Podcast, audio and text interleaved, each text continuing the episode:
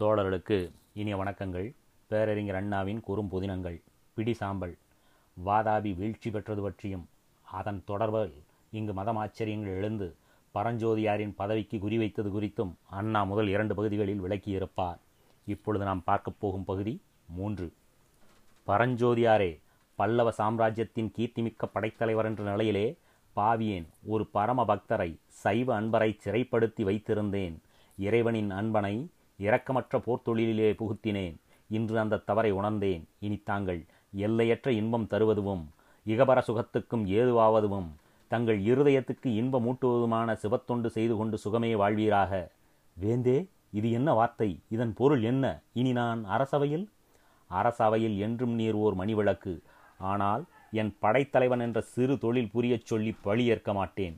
படைத்தலைவனாக இனி நான் அதனை நான் அனுமதிப்பது மன்னிக்க முடியாத குற்றமாகும். தாங்கள் இருக்க வேண்டிய இடம் வேறு. வேந்தர் சபையிலே வேலை தாங்கும் வேலையல்ல, விழிமூன்றுடையோனின் சேவை செய்து விளங்க வேண்டும் தாங்கள். பரஞ்சோதி திகைப்படைந்தார். பிரதானியர்களுக்கு ஒன்றும் விளங்கவில்லை. வைணவர்கள் புன்சிரிப்பை அடக்கி பார்த்தனர், முடியவில்லை. மன்னன் அவையை கலைத்துவிட்டு அரண்மனைக்கு சென்று விட்டான். பரஞ்சோதியார் வாழ்க, சைவம் ஓங்குக, நரசிம்ம பல்லவன் வாழ்க, நாதனின் நற்றொண்டன் வாழ்க என்று நகரமெங்கும் முழக்கம். மன்னனின் கனவிலே ஈசன் பிரத்யட்சண்யமாகி இட்ட கட்டளையாம் என்று தெளிவற்றவர்கள் பேசினர். அதுவே நகரெங்கும் பரவிவிட்டது. பகுத்தறியக்கூடியவர்கள் இதை தடுக்க முடியவில்லை. பரஞ்சோதியார் தமது மாளிகை சென்றார் மனவாட்டத்துடன். மன்னன் மதிமிக்கவன் எதிர்பார்த்ததை விட அதிக திறமையாகவே காரியத்தை காவலன் முடித்துவிட்டான். சைவத்தவ வேடதாரியின் மொழி கேட்டு மன்னன் மிரண்டே போனான் போலும். உண்மையிலேயே பழியும் பாவமும் தன்னை பற்றி கொள்ளும் என்று கருதினானோ என்று வைணவ மார்க்கத்தினர் பேசிக்கொண்டனர். சைவத்துக்கு அரச அவையிலும் அதன் மூலம் நாடெங்கும் ஏற்பட்ட செல்வாக்கு இனி சிதைந்தொழியும் என்று எண்ணி மகிழ்ந்தனர். வைணவத்துக்கு நேரிட இருந்த விபத்து தவிர்க்கப்பட்டது என்று கழித்தனர். சிவபக்தன் ஆகவே சேனாதிபதியாக இருக்கக்கூடாது, இருப்பது மகாபாவம் என்று மன்னர் கூறுகிறார்.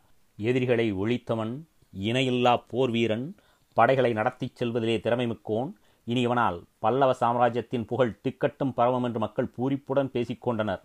மன்னனோ பொன்னும் பொருளும் பூமியும் கொடுத்து வாளையும் கேடயத்தையும் பறித்து கொண்டான். ஏன்? என்ன நோக்கம்? சிவத்தொண்டு புரியத்தான் வேண்டும். ஆமாம், நானே அதனை அறிந்துதான் இருக்கிறேன்.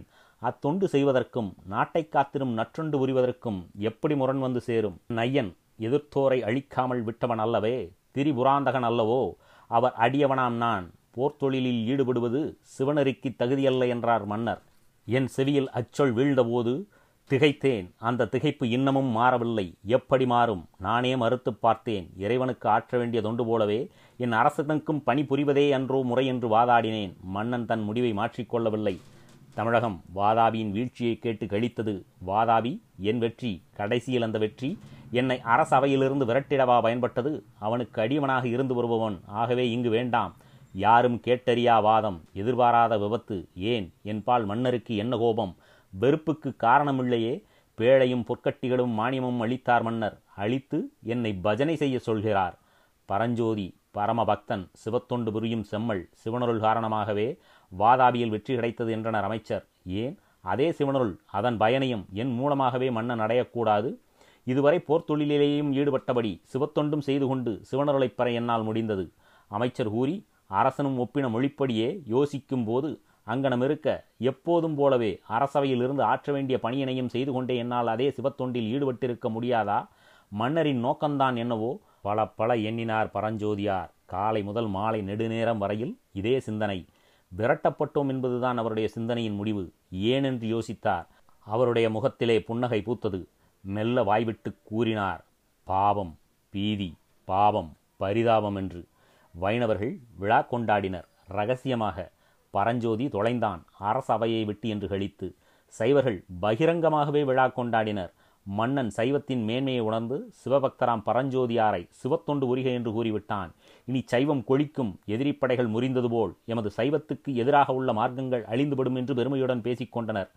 மன்னன் அரண்மனை தோட்டத்திலே தனியாக உலவ அமைக்கப்பட்டிருந்த மணிமண்டபத்திலே உளவிய வண்ணம் ஏதேதோ எண்ணிக்கொண்டே இருந்தான். இடையிடையே மெல்லிய குரலில் பேசிக்கொண்டிருந்தான். இருள் சூழ்ந்தது. விளக்கு ஏற்றி வைத்து போய்விட்டான் பணியாளன். விளக்கை அடிக்கடி தூண்டிவிட்டு கொண்டே மன்னன் உளவினான். அவன் மனதிலே உளவிய எண்ணங்கள் அவை இவை. அப்பப்பா, மிக மிக சிரமப்பட வேண்டியிருந்தது. சிக்கலான காரியம். பரஞ்சோதி எதிர்பார்த்திருக்க முடியாது. தெரிந்து கொண்டும் இருக்க முடியாது, ஒரே திகைப்பு. ஆனால் என்ன செய்வது? ஓங்கி வருகிறதவன் கீர்த்தி, ஒப்பற்ற வீரன் பரஞ்சோதி என்று மண்டலமெங்கும் பேசுகிறார்கள் சகலரும். ஆமாம், இடையிடையே ஒப்புக்கு ஒரு மொழி என்னை பற்றி வருகிறது. இதற்கு நான் ஏன் மன்னனாக இருக்க வேண்டும்? மண்டலம் புகழ்வது வாதாபியை வென்றவனை. மண்டலத்துக்கு நான் மன்னன், அலங்கார பொம்மை. அந்த நிலையில் மகேந்திரன் மகன் இருப்பதா? படைத்தலைவன் பரஞ்சோதியை கொண்டுதான் பல்லவ மன்னன் தன்னை தமிழருக்கு அறிமுகப்படுத்திக் கொள்ள வேண்டிய நிலைமை பிறந்தது. நரசிம்மன் யார் தெரியுமோ? வாதாபியை வென்ற வீரர் திலகம். பரஞ்சோதியார் வாழும் பல்லவ நாட்டுக்கு மன்னன். படைத்தலைவன் முதலில், பல்லவ மன்னன் பிறகு. மன்னன் மண்பொம்மை, பரஞ்சோதி அதை காட்டும் விளக்கு. பரஞ்சோதியாக இருக்க இசையலாம் யாரும். பரஞ்சோதியின் புகழ் ஒளிமின் மின்மினி போன்று மன்னவன் என்ற பட்டத்தை மட்டும் தாங்கிக் கொண்டிருக்க யாருக்கு மனம் இடம் கொடுக்கும்? எங்கே போர் மூண்டாலும் இனி என்ன பேசுவர்? பல்லவனுக்கு பயமில்லை, பரஞ்சோதியார் இருக்கிறார் என்று கூறுவர். என் அரசு அவருடைய ஆற்றலை அரணாக கொண்டுதான் நிலைக்க முடியும் என்ற நிலை. எத்தனை மண்டலங்களிலே இதுவரை கேலிமொழி பேசினரோ, யான் என்ன கண்டேன்? பல்லவன் ஏன் போருக்கு துள்ளுகிறான் தெரியுமா? பரஞ்சோதி இருக்கிற தைரியம். எனக்கும் ஒரு பரஞ்சோதி கிடைத்தால் நானும் நரசிம்ம பல்லவன் போல பெருமை அடைந்துதான் இருப்பேன் என்றெல்லாம் பேசியிருப்பர். என் மண்டல மக்களும் அதே மனப்போக்கை கொண்டுள்ளனர். பல்லவன், பரஞ்சோதி இரு பதவிகளில். என்னை கேட்டால் பரஞ்சோதி பதவியே மேல் என்பேன். இரு அரசு ஏற்பட்டுவிட்டது. ஆம், ஆற்றல் அரசனாகிவிட்ட பரஞ்சோதி ஓர் அரசர். அரசர் மகனானதால் அரசனான நான் ஓர் அரசன். ஒரு மண்டலத்தில் இரு அரசர்களா? கூடாது, நிலைக்காது. ஆகவேதான் அவர் விலகுவதால் நஷ்டம் என்ற போதிலும் விளக்க வேண்டி நேரிட்டது. மண்டலம் பலவற்றை அந்த மாவீரனுடைய துணையால் பெறலாம். ஆனால் என்ன பலன்? புது மண்டலங்கள், பழைய மண்டலம் இரு இடமும் என்னை மட்டுமல்லவே அவரையும் தானே அரசராக கொள்ளும். பல்லவ சாம்ராஜ்யத்தை விரிவுபடுத்த படைத்தலைவர் பரஞ்சோதியால் முடியும். ஆனால் சாம்ராஜ்யம் மட்டும்தானா விரிவாகும்? அவருடைய கீர்த்தியும் செல்வாக்கும் கூடத்தான் வளரும், ஓங்கி வளரும். என்னை, மன்னனை மறைக்கும் அளவு வளரும். அரசனை கேலிச்சித்திரமாக்கும் நோக்கம் அளவுக்கும் படைத்தலைவனின் புகழ் பரவும். சே, அந்த நிலையை நரசிம்மன் விரும்ப முடியுமா? பரஞ்சோதியில்லா பல்லவ சாம்ராஜ்யத்தை நான் ஆள வேண்டும். அரசன் என்ற பெயருக்கு அப்போதுதான் நான் அருகதை உள்ளவனாவேன். ஆமாம், நரசிம்மன் அரசனாகவும் பரஞ்சோதி படைத்தலைவராகவும் இருந்தால் மன்னன் என்ற நிலையே மங்கும். மங்குவதோடு முடியுமா? அந்த மாவீரன் மனதிலே மாசு இல்லை. ஆமாம், இன்று இல்லை. மாசு உண்டானால், ஆசை ஏற்பட்டால் மங்குவது மட்டுமா? அந்த மாவீரன் மனதிலே மகுடத்தின் மீது ஆசை பிறந்தால் நரசிம்மன் சிரத்திலே இருக்கும் நவரத்ன கிரீடம் பறிக்கப்பட்டும் விடக்கூடும். படைத்தலைவர்கள் பட்டத்தரசர்களை வெட்டி வீழ்த்தி கூட இருக்கிறார்கள். பரஞ்சோதி அப்படிப்பட்டவரல்ல. ஆனால் எதிர்காலம் எப்படியோ? இன்னும் இரண்டோர் வெற்றிகள். வாதாபி வீழ்ந்தது போல் வேறு சில பல நகர்கள் வீழ்ந்து வெற்றி மாலை மேலும் பல அவர் மார்பில் வீழ்ந்தால் எண்ணம் எப்படி எப்படி மாறுமோ? என்னென்ன தூவுவரோ? சதி செய்யும் தந்திரக்காரர் யார் கண்டார்கள்? கொஞ்சும் போதே கிளி கடித்து விடுகிறதே கோதையர் இதழை. மன்னனாம் எனக்குள்ள புகழை மிஞ்சிடும் புகழ்பெற்ற மாவீரன் பரஞ்சோதியின் கூர்வாள் புகழின் சின்னம் இன்று, நாளை அதுவே புரட்சி கருவியாக மாறினால் பொறாமையா எனக்கு? இல்லை, இருக்காது. அப்படியும் திட்டமாகச் சொல்வதற்கில்லையே.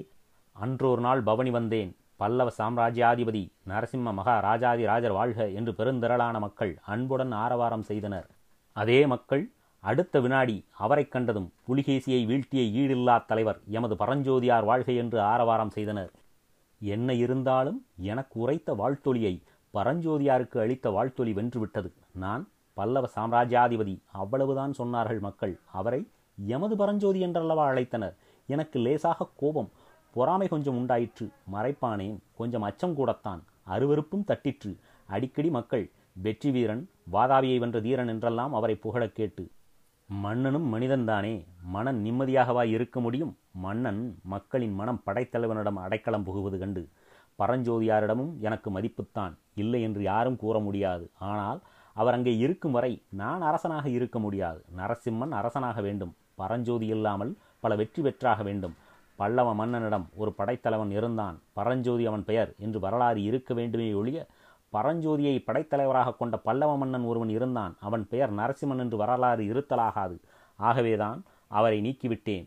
நல்ல வேளை சைவ வைணவ மாச்சரியத்தை கொண்ட அந்த பிரதானியர்கள் கிடைத்தனர். அவர்கள் சொன்ன யோசனையும் தக்கதோர் உதவியாக அமைந்தது. காரணமின்றி அவரை நீக்கியிருக்க முடியாது. கழகமே பிறந்திருக்கும். சைவர் என்ற துவேஷத்தால் வைணவ மன்னர் பரஞ்சோதியை விலக்கிவிட்டார் என்ற வதந்தி பரவினால் வீண் வம்பாகும். அவரை சிவத்துண்டு புரிய செய்துவிட்டேன். அதுவே சரியான முறை.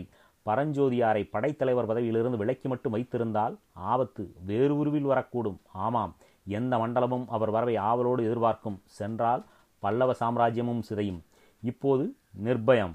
பரஞ்சோதியார் வாளெடுத்து தன் வல்லமையை நிலைநாட்டி வளரும் புகழ் மேலும் ஓங்கச் செய்து என் புகழையும் மங்கச் செய்ய முடியாது. வேற்றூர் சென்று என் மனதை மறுட்டவும் முடியாது. அவர் இனி சிவத்தொண்டு புரிந்து வருவார். இங்கே என் விருப்பத்தின்படி பல்லவனின் படை இருக்கும். போரில் வெற்றியும் கிடைக்கும். தளபதியார் பரஞ்சோதி அல்ல, மன்னனை மிஞ்சும் ஜோதி அல்ல, நானாக பார்த்து உண்டாக்கும் ஜோதி இருக்கும். ஆம், நரசிம்மனின் வீரத்தையும் புகழையும் இழக்காமல் இருக்க வேண்டுமானால் நரசிம்மனின் படை தலைவர் பரஞ்சோதியாரை இழக்கத்தான் வேண்டும். மணிமுடி தரித்த எனக்கு மன்னனுக்குரிய வீரம் கீர்த்தி கிடைக்க வேண்டுமானால் பரஞ்சோதியார் மடம் புகுந்தாக வேண்டும். ஆகவேதான் அவரை மடத்தில் சென்று மகேஸ்வரனை தொழுமாறு கட்டளையிடவில்லை. வேண்டி கேட்டுக்கொண்டேன். வென்றேன், மன நிம்மதியும் பெற்றேன், வாழ்ந்தேன். விளக்கொளி மங்களாயிற்று. உளவிக்கொண்டே நரசிம்ம பல்லவன் நிழலுருவத்தைக் கண்டான், சிரித்தான். விளக்கை தூண்டிக்கொண்டே, பரஞ்சோதி, எனக்கு ஒளி கொடுக்க ஒரு ஜோதி வேண்டாம், என்னால் தூண்டிவிடப்பட்டு ஒளிவிடும் ஜோதி போதும் என்று கூறிக்கொண்டே அரண்மனை உட்பகுதிக்கு சென்றான். காற்று வீசி விளக்கு அலைந்தது, எண்ணெய் உறைந்தது. தூண்டிவிட ஆளில்லை. விளக்கு படர்ந்து போய்விட்டது. எங்கும் இருள்மயம். சேனைத் தலைவர் சிவபக்தரானார். மாளிகை காட்சி பொருளாக்கப்பட்டது. மடத்தில் குடியேறினார் பரஞ்சோதி. சாளுக்கியன் அந்த குடிபுகு விழாவை வெற்றி விழாவாக கொண்டாடினான். சின்னாட்கள் பரஞ்சோதியின் புதிய கோலத்தைக் கண்டு கழிப்பதிலே செலவிட்டான். மடத்திலே புகுந்த படைத்தலைவரின் செயலை பலரிடம் பாராட்டி பேசினான். சிவநெறி புகுவோர் சிலர் பரஞ்சோதியாரைப் போலவே குழைத்தொழிலாம் படைத்தொழிலை விட்டு விலக வேண்டுவதே முறை என்று கூறினான். பரஞ்சோதியின் பண்டார கோலத்தைக் கண்டு ஏற்கனவே மயக்கமடைந்தவர்கள் வில்லாளனின் தூண்டுதலால் அடியோடு மயக்கமுற்று ஆளுக்கோர் மடம் தேடிக்கொள்ளலாயினர். படைத்தளபதிகள் வளர் மடம் புகுந்தனர். களத்திலே அவர்களை கொள்வதை விட அவர்களை வாழ அனுமதித்து அதேபோது அவர்களின் ஆற்றலை பயனற்றதாக்கி விடுவது சிறந்தது. நாகத்தை அடித்து கொள்ளலாம், இல்லையே அதன் நச்சுப்பல்லை பெயர்த்தெடுத்துவிட்டு பெட்டியில் போட்டு வைக்கலாம், ஆட வைத்து கூட மகிழலாம். அதுபோல சாளுக்கியத்தை அழித்த படைவீரர்கள் அவர்களின் தலைவன் பரஞ்சோதி மடம் போய் சேர்ந்தான். பல்லவம் தன் கூர் வாளை வெற்றி வாளை இழந்தது. இழக்கச் செய்தோம், வென்றோம் என்று சாளுக்கியன் கூறி கழித்தான். அவனுடைய நினைவு உடனே தாய்நாட்டின் மீது சென்றது. இந்த சந்தோஷ செய்தியை, வெற்றி செய்தியை சாளுக்கியரிடம் கூற வேண்டும் என்று துடிதுடித்தான். பக்குவமாக பேசி பரஞ்சோதியாரிடம் அனுமதி பெற்று கொண்டான். சாளுக்கியம் செல்ல புறப்பட்டான். அவன் மனதிலே சொல்லனா கழிப்பு. ஓட்டம் பெருநடையாக குதிரை கொட்டில் சென்றான். அழகியதோர் கருங்குதிரையை தேர்ந்தெடுத்தான். வெற்றி வீரன் போல அதன் மீது அமர்ந்தான். குதிரை கம்பீரமாக நடந்தது. சாளுக்கியன் காஞ்சிபுரத்தை ஒருமுறை சுற்றி பார்த்தான். வெற்றி கழிப்புடன் பிறகு ஊரை விட்டு கிளம்பினான். குதிரை வேகமாக ஓடலாயிற்று. அதைவிட வேகமாக அவன் மனதிலே எண்ணங்கள் கிளம்பி கூத்தாடின. மகேந்திரனை பணியச் செய்த போது புலிகேசி பெற்ற பூரிப்பை விட அதிக கழிப்பு வில்லாளனுக்கு. தனியாள், படையில்லை, ஆனால் வெற்றி கிடைத்தது என்று எண்ணி மகிழ்ந்தான். வென்றேன், வென்றேன், கொன்றேன், கொன்றேன். சாளுக்கியத்தை வென்ற வீரனை வாள் இழந்து போர் ஆற்றல் ஒளிந்து ஓனான். மன்னா, புலிகேசி எந்த வாதாபியை கொளுத்தி சாம்பலாக்கினரோ அந்த வாதாபியிலிருந்து படையல்ல கிளம்பினது. நான் ஒருவனை கிளம்பினேன். வென்றேன், பழி தீர்த்து கொண்டேன். வாதாபியை சுட்டரித்து சாம்பலாக்கினர். அதை நான் கண்டேன். கண்ணனும் புண்கொண்டு அந்த சாம்பலில் ஒருபிடி, அதே ஒருபிடி சாம்பல் தான் சாளுக்கியத்திலிருந்து நான் கொண்டு வந்த ஆயுதம். ஆம், பிடி சாம்பல். முடிவில் ஓர் பிடி சாம்பல். அதனையே உபயோகித்தேன். பெற்றேன் பெரும் வெற்றி. பிடி சாம்பலால் முடியுடைய மன்னரையும் மிஞ்சிய புகழ் படைத்து இடியென போர் முழக்கமிட்டு வெற்றி கொடி பிடித்து உளவிய வீராதி வீரன், வாதாபியை தீயிட்ட தீரன், புலிகேசியை போரிலே வீழ்த்திய சூரன், பல்லவ சாம்ராஜ்யத்தின் வீரச் சின்னமாக விளங்கிய படைத்தலைவன் பரஞ்சோதியை படுகளத்தில் அல்ல, பாய்ந்து தாக்கி அல்ல, கூர்வாள் கொண்டு அல்ல, அவனுடைய நாட்டில் அவன் அறியா வண்ணம் ஒருபிடி சாம்பலால் வென்றுவிட்டேன். அந்த வெற்றியின் தன்மை எத்தகையது! ஆஹா, என்னும் போதே என் உள்ளம் பூரிக்கிறது. பரஞ்சோதி, தமிழகம் அந்த ஜோதியை காண முடியாதபடி செய்துவிட்டேன். பரஞ்சோதி இனி இல்லை அல்லவா? அடியார் இருப்பார், நாயன்மாராக இருப்பார், ஆனால் தமிழகத்தின் தலை சிறந்த படைத்தலைவன் இனி இல்லை. வாதாபிகளை தாக்க வரும் வீரர்கள் இல்லை. தோத்தரிக்கும் திருவாயும் கூப்பிய கரமும் இருக்கும். இருக்கட்டும், கோயில் கட்டுபவர் கட்டட்டும், பதிகம் பாடுவார், சலிக்காது பாடட்டும், ஆனால் ஒரு மாவீரனை இழப்பர். படைத்தலைவன் இனி இரான். வெற்றி மாலை பூண்ட மார்பிலே இனி வெண்ணிறச் சாம்பற் பொடி. விடுகணையை, வீசு வாளை, செழுத்து தேரை, குதிரைப்படை முன்னால் வாயட்டும், வேற்படையாளர்கள் விரைந்து வருக என்றெல்லாம் முழக்கமிட்ட வாயிலிருந்து இனி பொன்னார் மேனியன் பிறவா வரந்தாரும் அடியார்க்கு அடியேன் என்றெல்லாம் பஜனை பதங்கள் தான் வரும். வாதாபியை வென்றவனை நான் வென்றேன். புலிகேசியை கொன்றவன் மீது வஞ்சம் தீர்த்து கொண்டேன். மாற்றார்கள் என்றால் சீற்றம் கொண்டெழுவோனை சிவனடியாராக்கிவிட்டேன். ஒருபிடி சாம்பலால் ஒப்பற்ற சாளுக்கிய சேனையால் சாதிக்க முடியாத காரியத்தை சாதித்து விட்டேன். அஞ்சா நெஞ்சனை அடியவனாக்கிவிட்டேன். வாளேந்திய கரம் இனி வழியே வருகிற பண்டாரங்களின் தாள் ஏந்திடும். தோள்பலத்தால் தொலைதூரம் வரை தன் நாட்டின் கீர்த்தியை நிலைநாட்டினான். இனி நாடு, வீரம், போர், வெற்றி இவை பற்றிய சிந்தனையே இராது. சிங்கத்தை சிறு முயலாக்கிவிட்டேன். வீரப்பட்டயம் கட்டிய நெற்றியில் விபூதிப்பட்டை. பரஞ்சோதி சிறு தொண்டனானான். படைத்தலைவன் பக்தனானான். முரசு கொட்டியவன் முக்திக்கு வழிதேட முனைந்து விட்டான். வீரக்கோட்டத்திலே இடம்பெற வேண்டியவன் வீழ்ந்து வணங்க வேண்டிய கோயிலுக்கு குடியேறிவிட்டான். சாளுக்கிய நாட்டுக்கு சண்ட மாறுதமாகியவன் சரித்திரத்தில் இடம்பெறாமல் சாதுக்கள் கூட்டத்தில் ஒருவனாகி விடுகிறான். போர் பயிற்சிக்கென தமிழகம் ஓர் போற்றக்குரிய கழகம் அமைத்திடின். அதிலே சாளுக்கிய நாட்டை ஜெயித்து புலிகேசியை கொன்ற மாவீரன் பரஞ்சோதி என்று ஒரு சிலை இராது. அது எவ்வளவு பெரிய லாபம் நமக்கெல்லாம்.